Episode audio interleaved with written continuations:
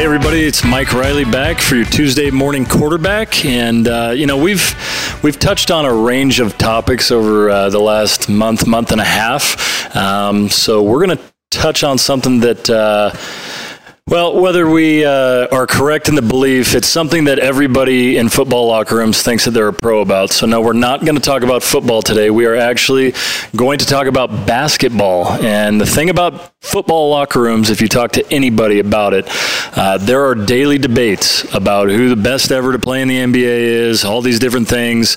Uh, people are very passionate about it. And football players, for some reason or another, uh, more than any other people I've ever met, think they are experts when it comes to basketball. Um, so I have a couple of resident experts here with me, a couple of teammates. I have Nate Behar, our uh, our resident uh, LeBron fan and basketball lover, and uh, we have Bryant Mitchell, another wide receiver who is uh, also resident basketball fan, and uh, we'll just call him a hater uh, of all things great, aka LeBron James. So, fellas, I appreciate you having me on. we'll start with Nate. Um, give me a little rundown of the NBA NBA, LeBron in particular, what you think makes him so great, and how you feel about him moving to LA. Uh, well, as a uh, as a Canadian and a Raptors fan, I mean, I've been tormented by him for as long as I can remember watching basketball. So just watching his versatility, um, his command of his, of his teammates, of, of the playbook of the other team, as well, to be really honest.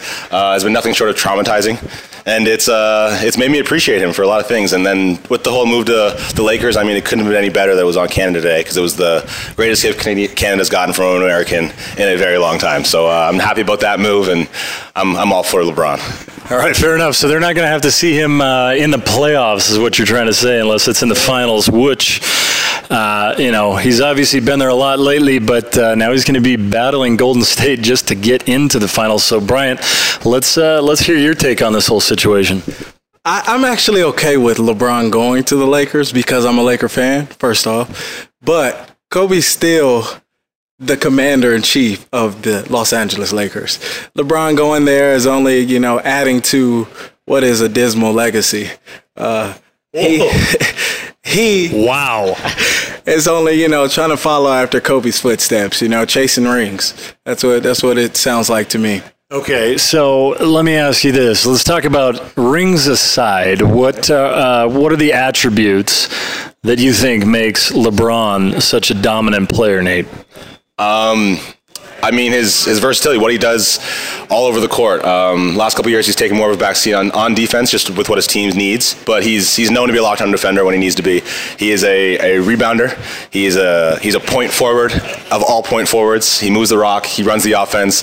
And there's teams that have literally said that he was he was calling out their sets as they were calling them walking down the floor. That's how that's how much command he has of the other team's defense and knowledge of the game. So I mean, his knowledge of the game. Um, he's put put to bed all those talks about how not clutch he is. I mean, he's he's he's one of the best in the league, one of the best in history when it comes to those last moments of the game, and then just leading his team when when they need him is second to none. All right. I think those are all fair points. Let's see what we got on the other side of this uh, argument. So, we're going to discuss Kobe's uh, great attributes when it comes to scoring. You can score whenever he wants to post, stop and pop, mid range, deep, half court if you want to add that. Uh, he can pass whenever he wants to. Watch the uh, 2010 Lakers uh, drop some great dimes to Pau Gasol. Um, he's played with Smush Parker.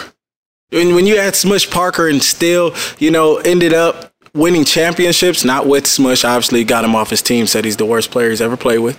Uh, that there's that he has never left to go win a championship. He has five for a reason. Attributes for him, he can do anything on the court. There's not one thing he can't do.